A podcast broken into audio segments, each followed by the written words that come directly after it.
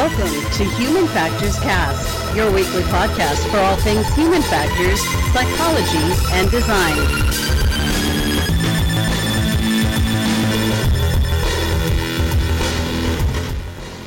Hello, happy Halloween Eve Eve. It's uh, episode 184. Today's October 29th, 2020. This is Human Factors Cast. I'm your host, Nick Roome, uh, joined today by uh, the spooky Blake Arnsdorff. The spooky indeed. How is everybody doing this evening? Nick, how are you, man, on this double Halloween Eve? It, it, double Halloween Eve. I'm I'm good. I'm good. Um, I'm I'm okay. I'm okay. Uh, I'm all right.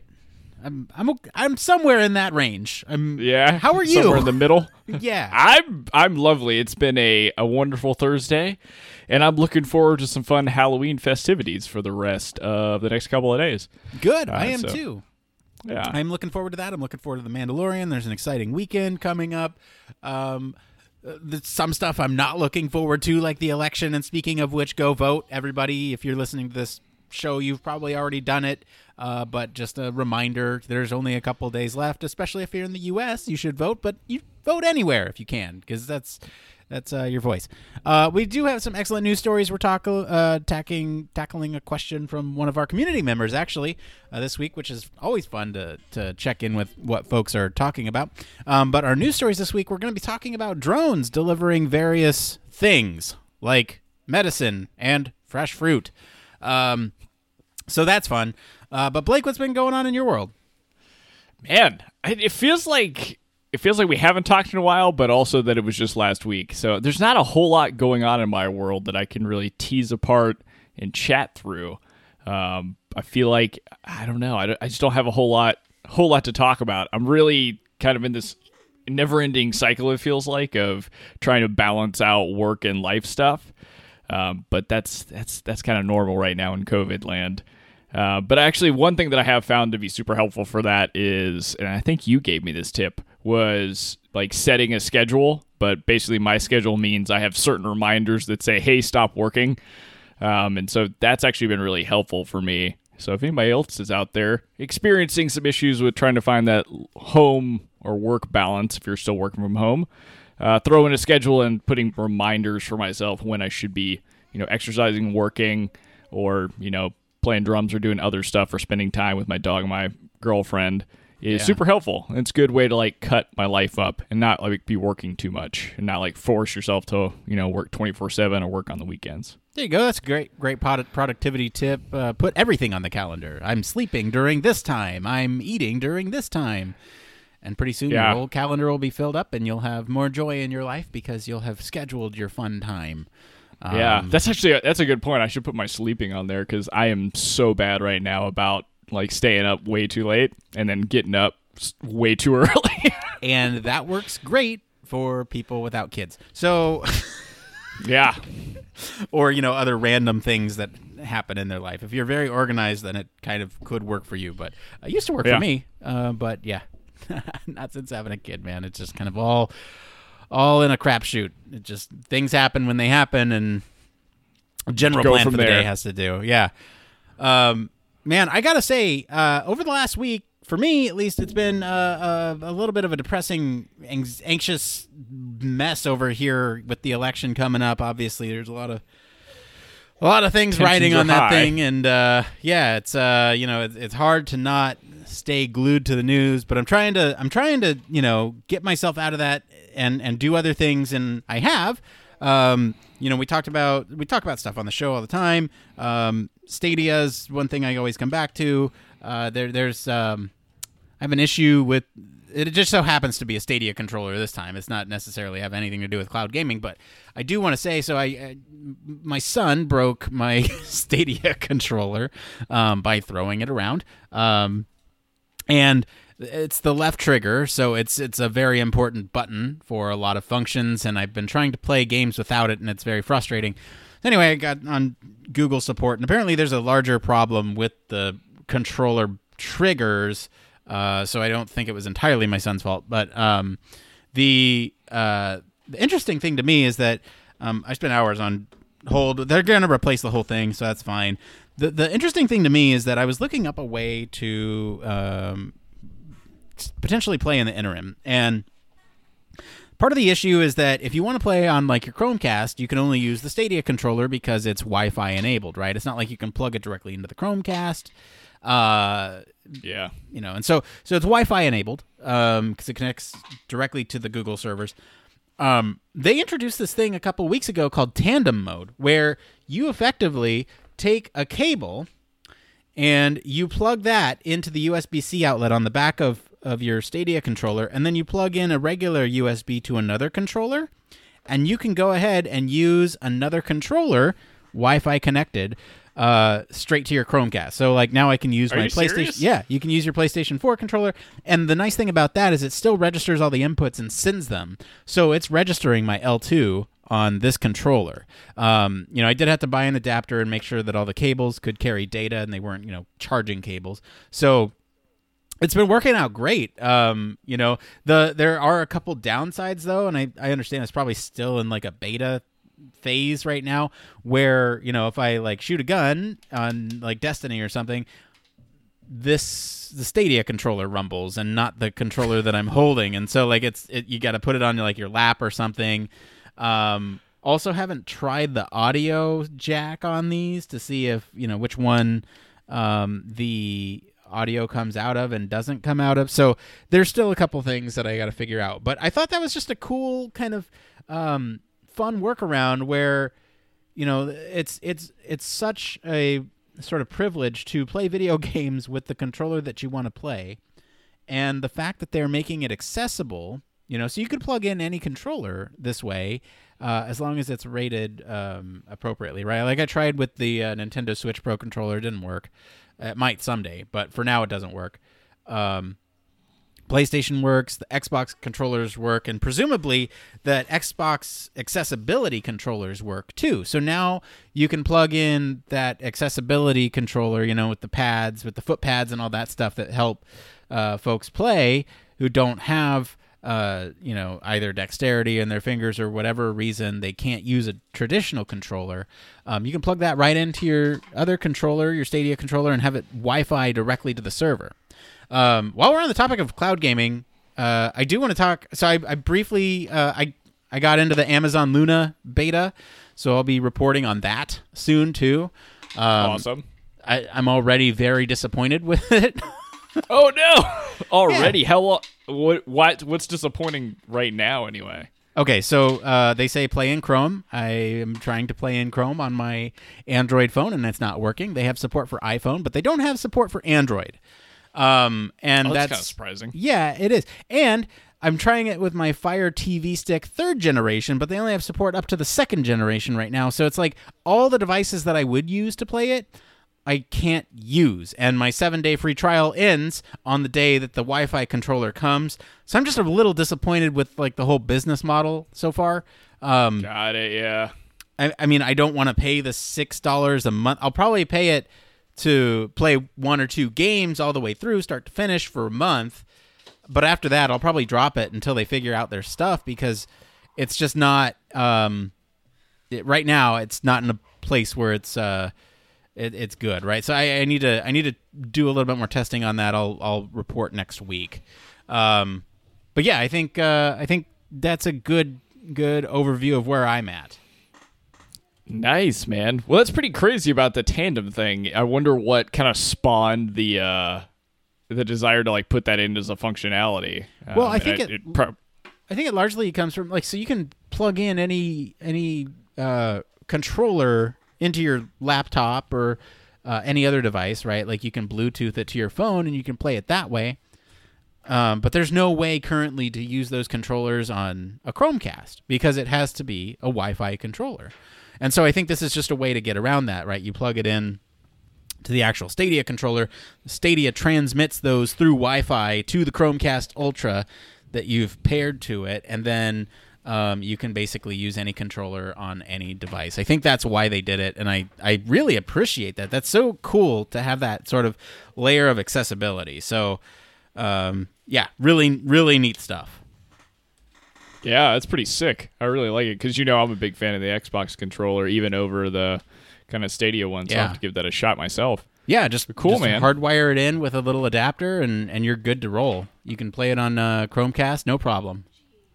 Sweet. Well, pew pew. Here we go. Yeah, man. All right. Uh, well, I think we should go ahead and get into this next part of the show.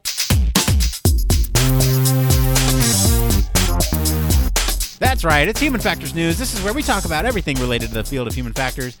This could be anything from, uh, well, we got some aviation, a little bit in there this week, medical, privacy, security, whatever, you name it, as long as it relates to the field of human factors. It's fair game for us to sit here and BS about. Blake, what do we got up first this week? Actually, we got two stories this week. So, what do we got up first?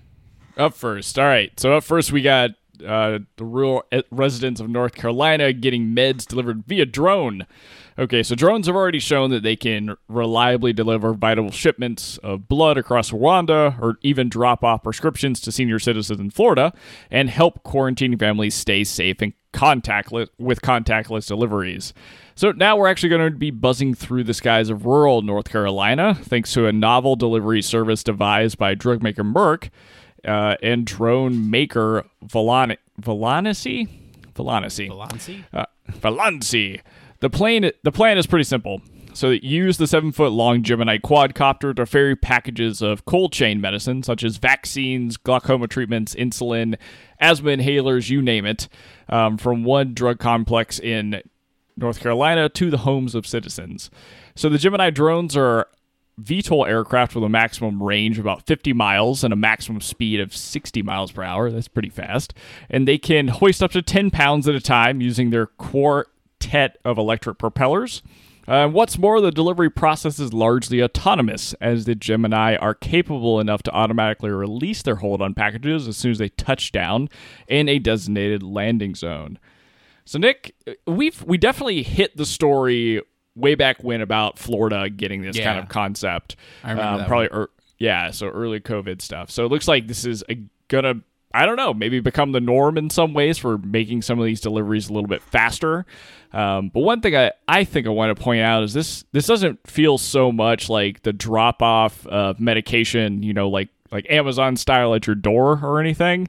Feels more of like a supply chain um, speeding up the process type of thing. But nonetheless, still pretty sweet to see drones uh, like coming in autonomously, dropping off like large medical supplies. Yeah, I agree. I think uh, this is a nice tie-in with that story that we covered early pandemic. Um, you know, with the with all of the prescriptions in Florida.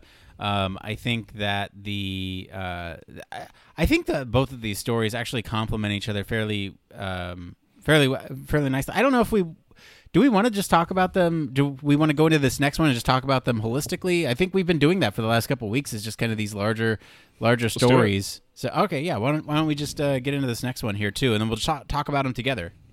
Yeah. So let's take a flip on the the delivery drone here. Instead of medical supplies, we're delivering fresh fruit.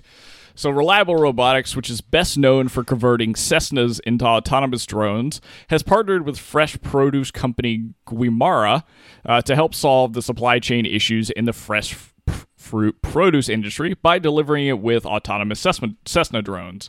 The test program has already begun and was able to deliver tree ripened peaches from farm to store within 24 hours, something that is typically done in seven days. So, this is much faster than the current travel time, of course. And when it is the seven days, the fruit must be picked earlier, and so the actual entire end to end process takes a lot longer. Currently, the fruit goes through various stages once it even gets to the store, and so with a delivery drone, you can actually streamline this entire delivery process directly to the area in the store. So this test proved that the technology is viable using some of the autonomous Cessnas, but it'll have to evolve in how we bring products in terms of bringing them to market. How do we keep things, you know, uh, get things there faster, keep things working really quickly. Uh, but anyway, so two very different takes on autonomous drones.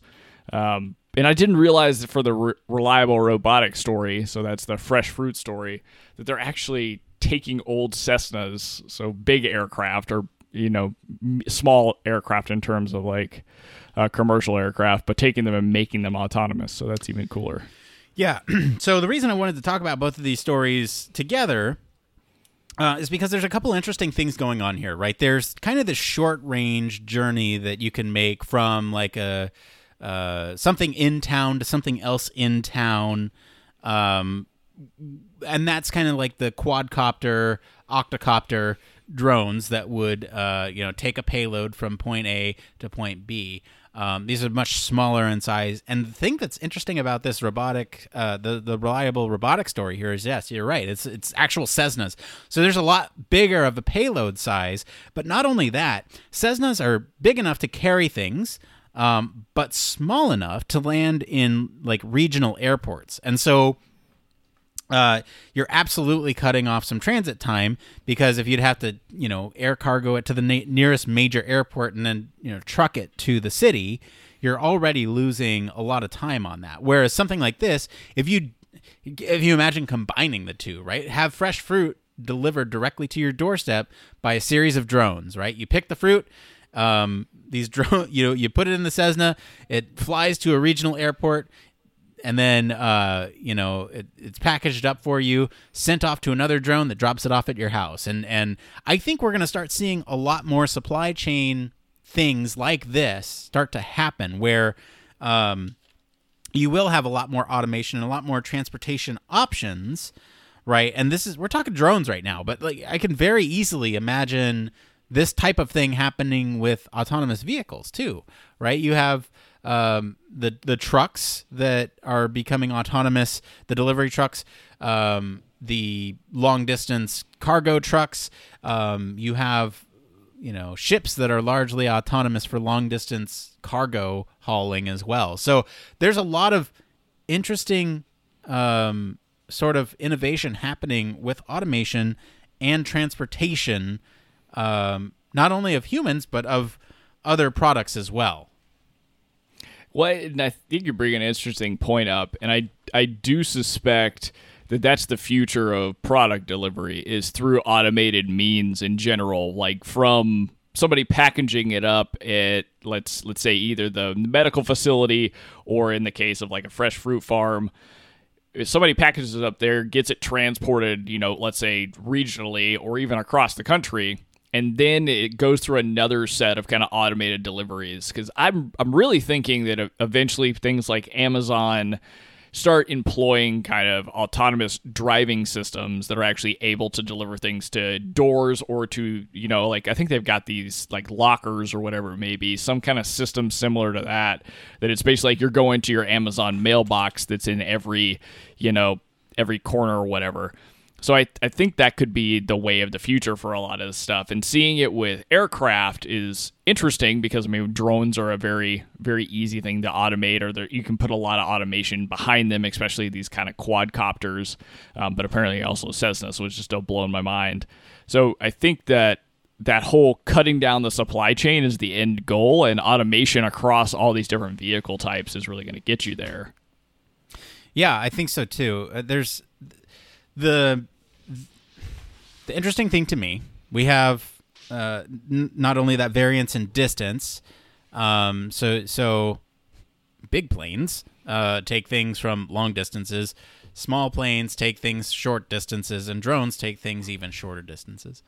Um, you have the differences in payload size. You can take a lot from one location to another um, with the larger things, right? And so on and so forth. Um, and then, uh, you know, talking about, we already talked about the supply chain piece of it. I mean, I don't, I, I don't want to stretch this out any, any more than we need to, but like the, the ability to sort of uh, streamline a lot of these, uh, these delivery methods. Um, I, I mean, we're, t- we're talking turnaround times of like one day uh, for for some of this stuff, right? I, I, they even mentioned that in the reliable robotics um, fresh fruit one. They're they're talking about farm to store in 24 hours, and that's incredible, right? That's that's an incredible turnaround time, um, especially when you're when you're considering, uh, you know, what what type of food that you buy, and will you pay a premium on, premium on them? I don't know. I don't think so. I think you're still going to get comparable prices because you're not paying humans to transport it. You're still paying for the product um, you're paying for the transportation fees, but you're not paying for a human to transport them as well. Um, and you know, of course, this opens up a bunch of other different avenues for um, for jobs as well, right? Like you have to have somebody monitoring all the drones. Um, you have to have people packaging this stuff at distribution centers. So like it, it does open up a lot of other uh, jobs as well. And I think like going back to the medical one, it just provides a lot of kind of I don't know values the only way I can really describe it. Because when you're when we're thinking about the the pandemic was one thing right with because when we saw it in Florida it made a lot of sense. You have a lot of elderly people that couldn't get prescriptions that kind of stuff. But I mean when we're talking about like at this scale delivering vaccines and insulin and all that kind of stuff like imagine if like if you were able to get get all that kind of stuff through like ordering it through your phone and it was you know on a subscription style basis so you didn't really have to even think about you know what oh i need to go to cvs or i need to go do this other thing to pick up my subscription or i need to go do it for my mom who can't go do it so it i think it like uh, i do like the supply chain aspect of it but the the kind of end user uh, benefit yeah. is pretty high because i mean we're we're now reducing potentially people that are elderly having to go and get stuff, kids having to you know have their parents go get prescriptions for them. Um, now I know that this in Carol in the Carolinas anyway, it's a little bit limited to going to a specific center, but I can imagine again, like like you brought up, Nick, that over time, like this becomes you know a, an even bigger autonomous supply chain. So it gets delivered somewhere, another drone takes it, a you know a car drone takes it, whatever.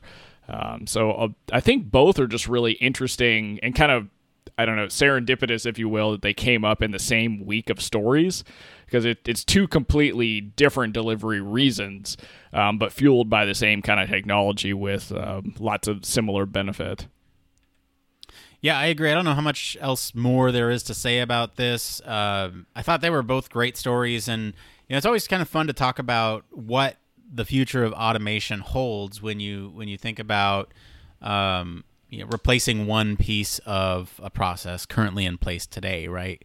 We just talked about you know having all those things down the line change um, from you know instead of one set of workers now you have another set of workers, and you know it's just it it's convenient all around for the person who is ordering because you spend yeah you spend less time out and doing things and now you have more you suddenly have more free time because it's delivered to you. Um and and yeah i don't know uh, do you have any other like closing thoughts on this one? I hate to move on so so soon but uh i just don't know if we could stretch this one out.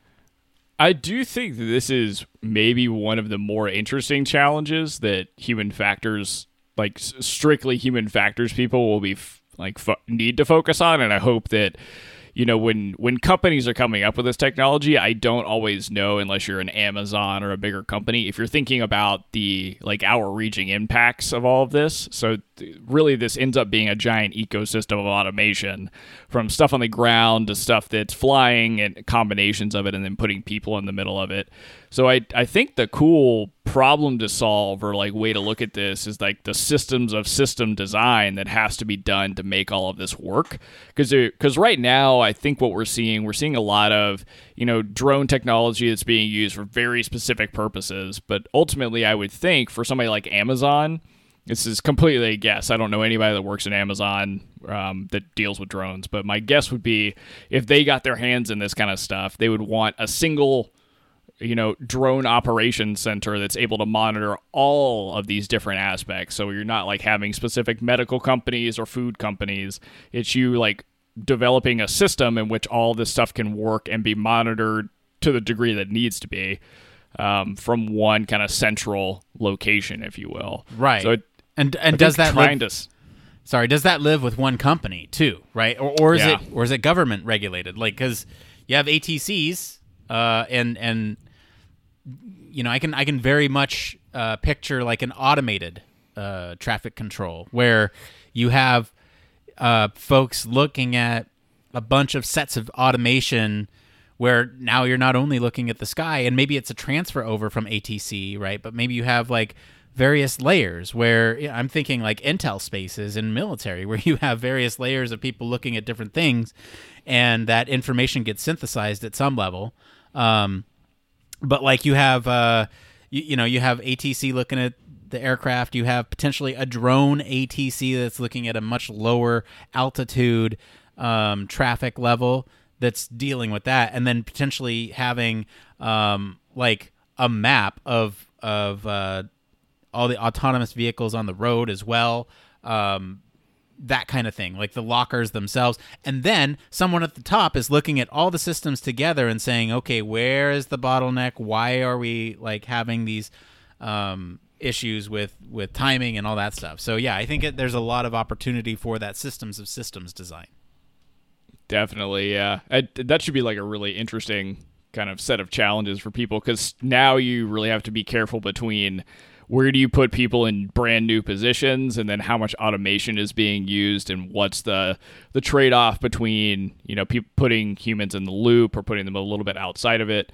And then like you said i mean at the end of the day it becomes kind of like you almost need a cisco style system where you're able to you know look from a high level what's going on from an analytics standpoint how can we optimize it all that kind of stuff. But you bring up a more interesting point to me of who owns this kind of stuff because uh, it, it could be government regulated it could be a one company it could be a like a bunch of different companies like let's just for argument's sake say it's like it's facebook it's google and it's amazon the big three. who own the drones yeah yeah. So they could be having to basically work together and hand off things between each other. So if you think of the ATC model, handing off, you know, even dr- even cars that are driving from one kind of system operator owner to another. So it's it's a lot of cool, interesting right. challenges to think through. Or is you know something like the delivery systems monitored by USPS, or it's it. Yeah.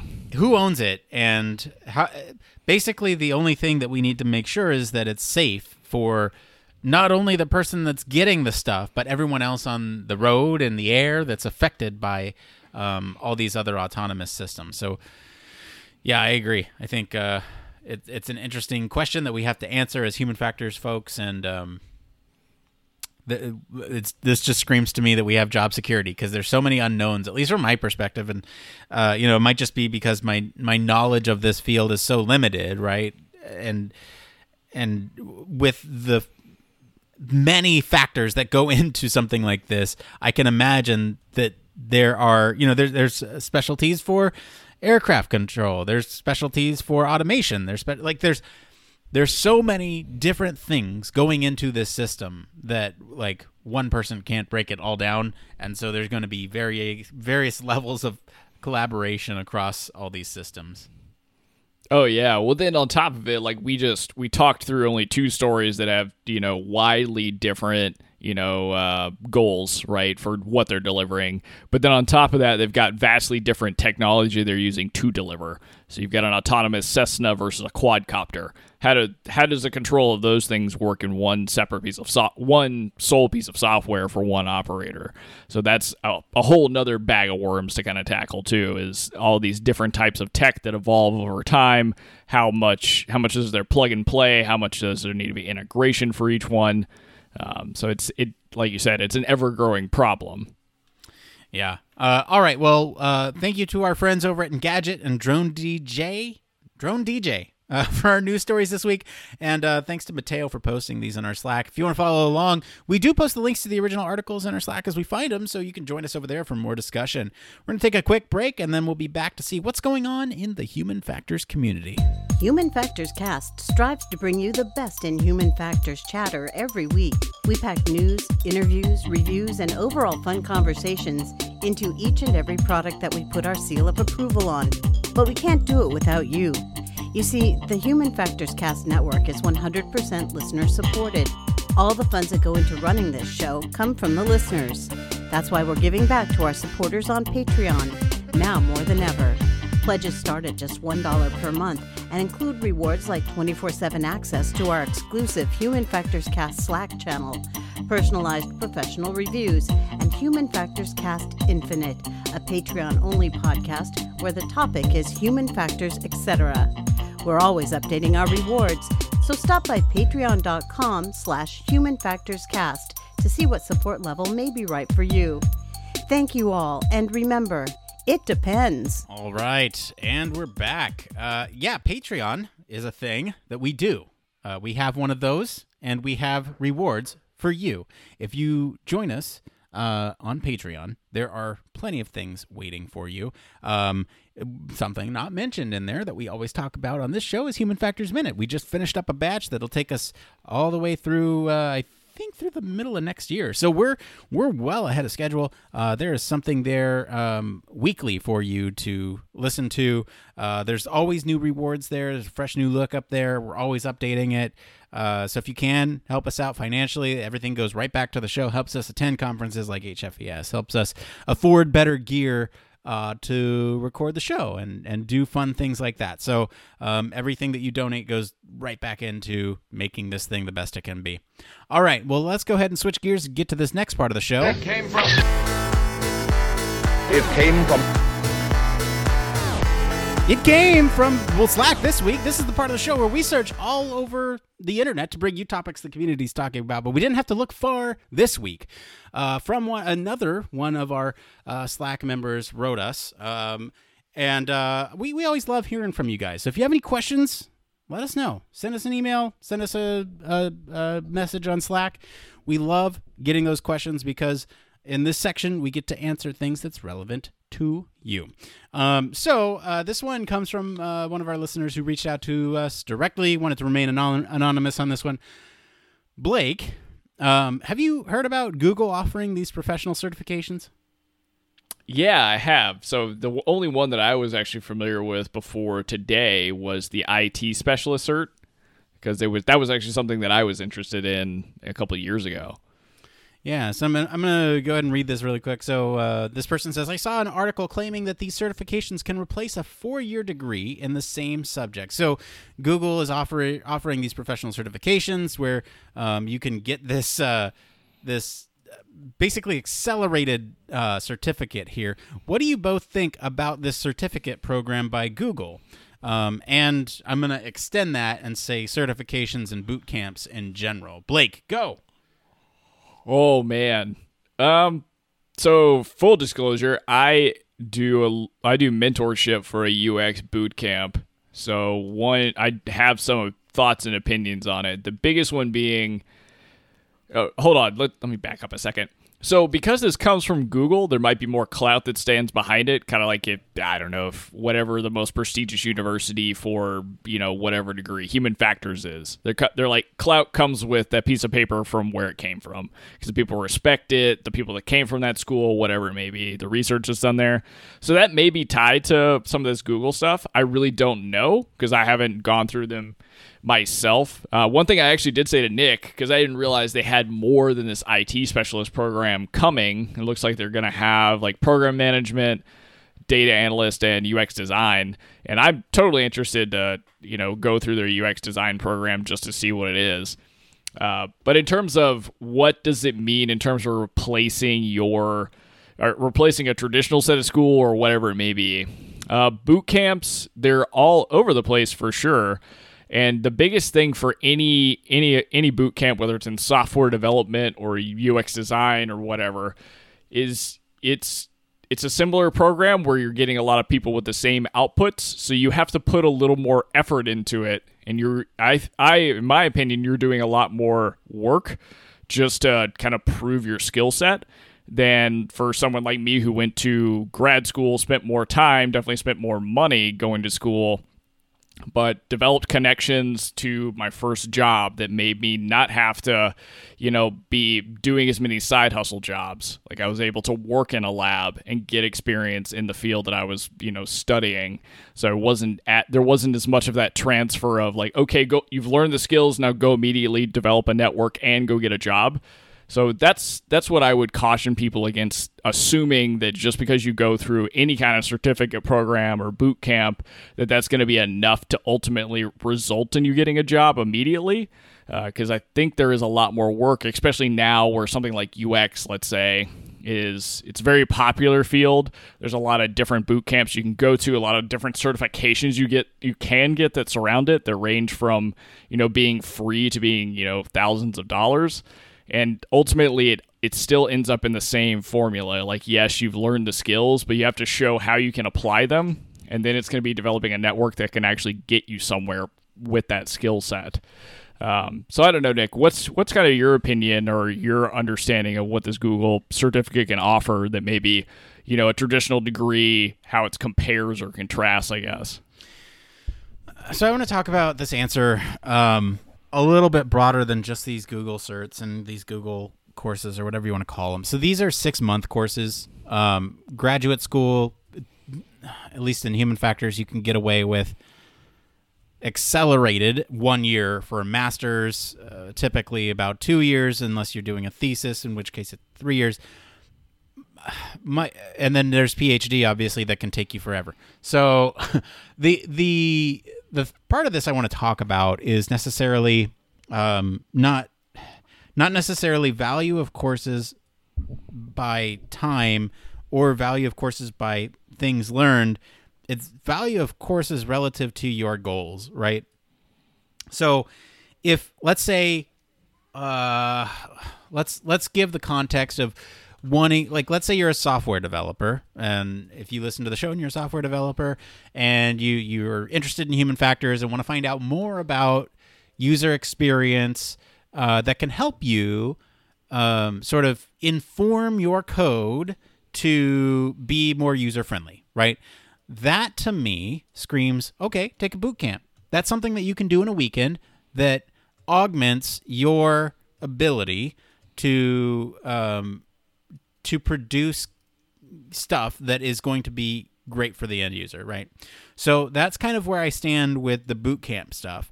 There's also you can also use a boot camp as kind of like a refresher, right? It's been a while since I've visited this content. I would like to take a boot camp in order to um, sort of, sort of refresh my knowledge on this subject.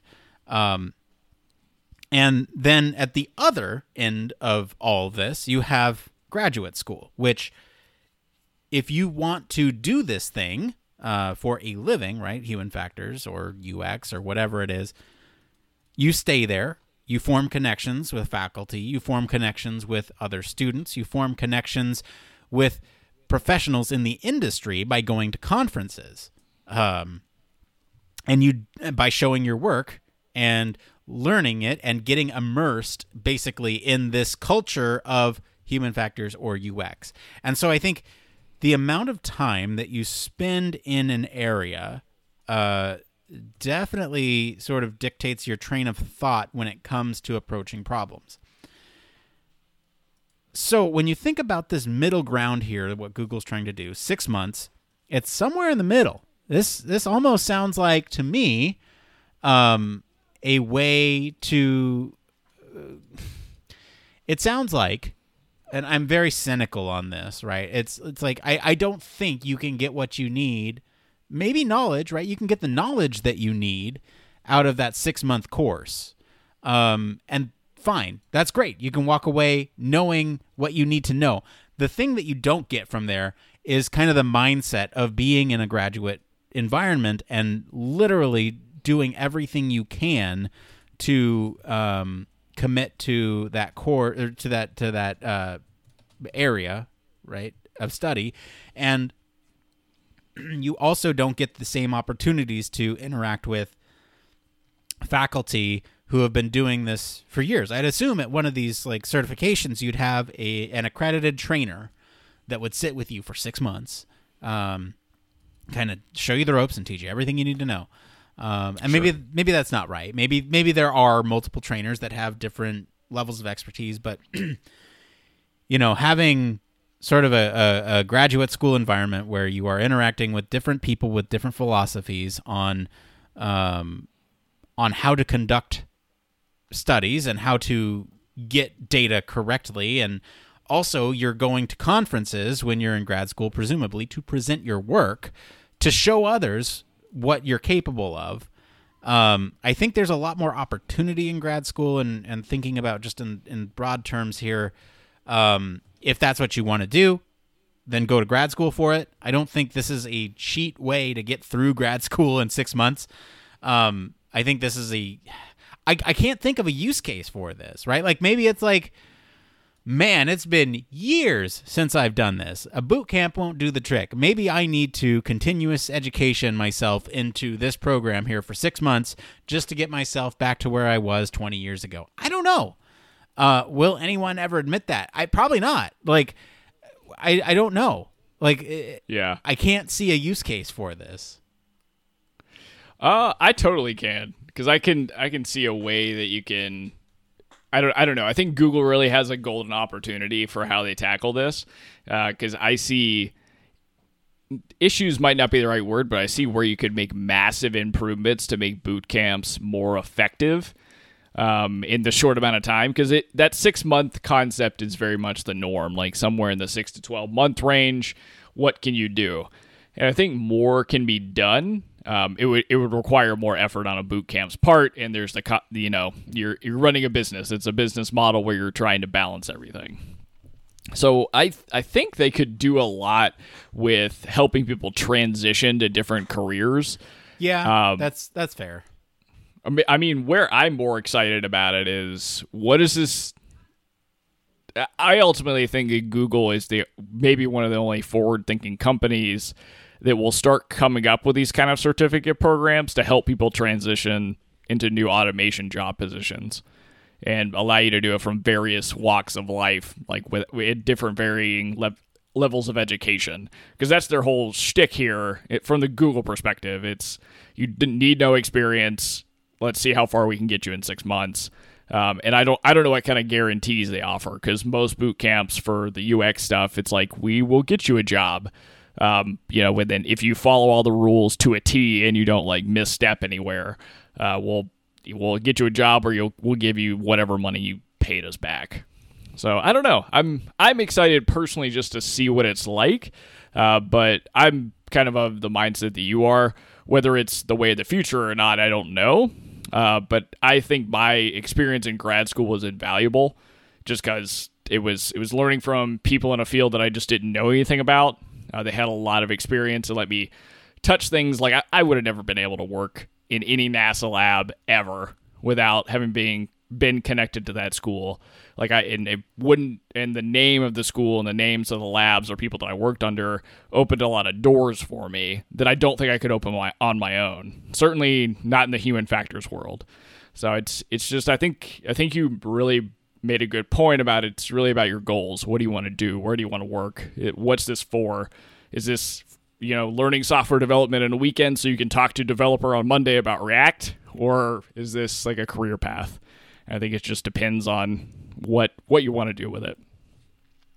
Yeah, that's fair. I, I, my concern with these like six months programs are that they're going to be teaching to what they need. Um, and so, and, and also like let's let's talk about these um, these actual links here. So if you look at uh, some of these professional training certifications by Google, they give you the median annual wage for these uh, things, right? So they say sixty-six thousand for data analyst. You have sixty-one thousand for project managers. You have eighty-four thousand for UX designer. Then fifty-six thousand for IT support specialist. Um, anyone who looks at that list is immediately going to go, "Oh, UX designer. Okay, I can do that. That's that's they get paid a lot. Let's do that." And then the thing also too that you got to be careful with this is that if you sign up just looking at those numbers, um, you know, and you you get to Google in uh, Silicon Valley, and you know the cost of living there, you need like 130 just to survive. Um, like it, it, it's they can take advantage of their employees like this and be like, hey, look, we actually said the median was 84. We're, happy to offer that to you if you want to come uh, live with, uh, you know, come work with us in in uh, Silicon Valley. And I just I I wor- there's got to be some like protection for the people who take these courses. Um, I would hope that anyone taking these courses is smarter than that to look up the competitive wages in a certain area, but I can see it being something that people that, that this company takes advantage of um you know in, in under the right circumstances um Yeah, I mean it's certainly possible. I would hope that it's not the case, but I, I, I- can't yeah. argue against that. But the one thing that I think you hit on that's more important from my perspective to talk about is if you I- don't know. Sometimes I feel like a hypocrite with this because I, I go through the same thing. So if you if anybody feels like they worry about you know should I be making money over doing you know what I like to do, what do I do? It's a hard thing to think about. But if you're looking at this and you're looking at numbers to make you decide what career path you want to take, you're you're probably going to make the wrong decision. Yep. Uh, I don't. It the money thing will only take you so far. Um, that that's my opinion anyway, uh, and I think I think it in some ways it definitely holds true from my own experience. Um, so definitely definitely take heed Nick's kind of thoughts there. If you're chasing after money, uh, maybe this isn't the right thing to do.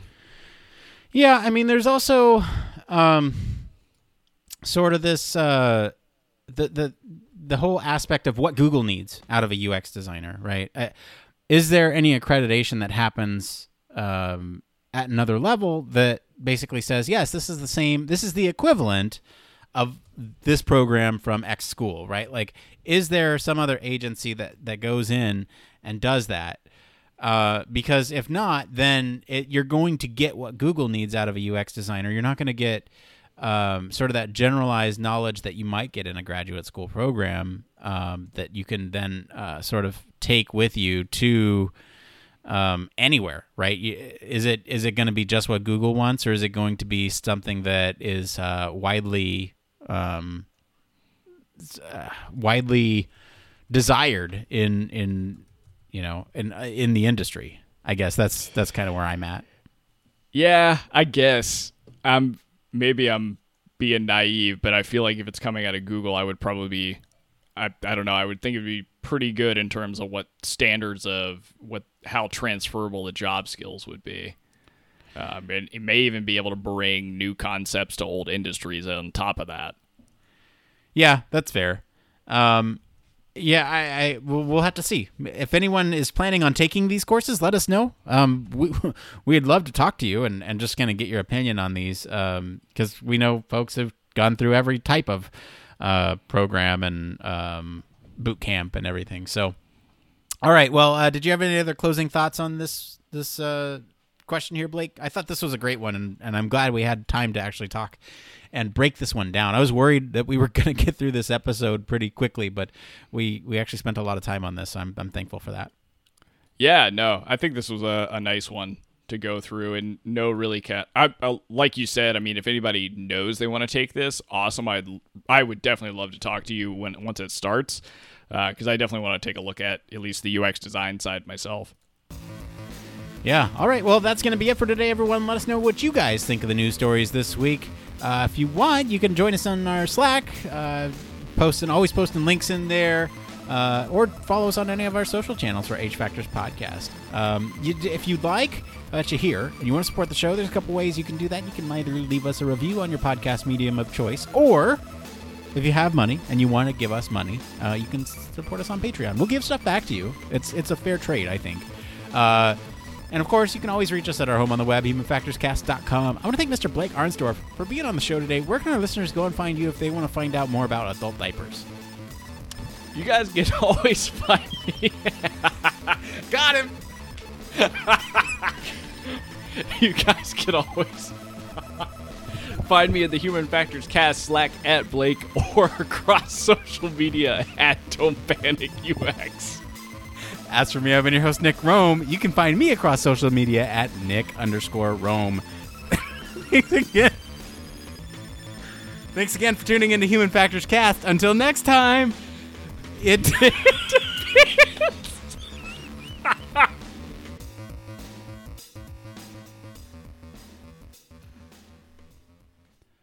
Dear listener, at the end of episode 183, Blake and I realized, after 183 episodes, that Depends is a brand of adult diapers.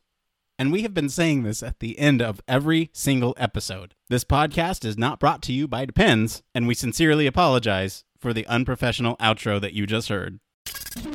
Spacecraft, railway locomotives, nuclear submarines, healthcare, jet aircraft, these are all examples of highly technical systems and organisations, and all have one particular thing in common. They all involve humans. Humans who want to do amazing things and are using technology to achieve them. They all have something else in common. They have amazing people ensuring that the users who are involved can do what they need to do, are safe when they do so, and have the optimum user experience. These people are human factors practitioners, and on 1202, the Human Factors podcast, they talk to me, Barry Kirby, about what they do, sharing their career paths, highlighting their ideas and best practices, and fundamentally raising awareness of our discipline. Find us on 1202podcast.com, on social media, and on your favourite podcast directory, because it's more than just common sense.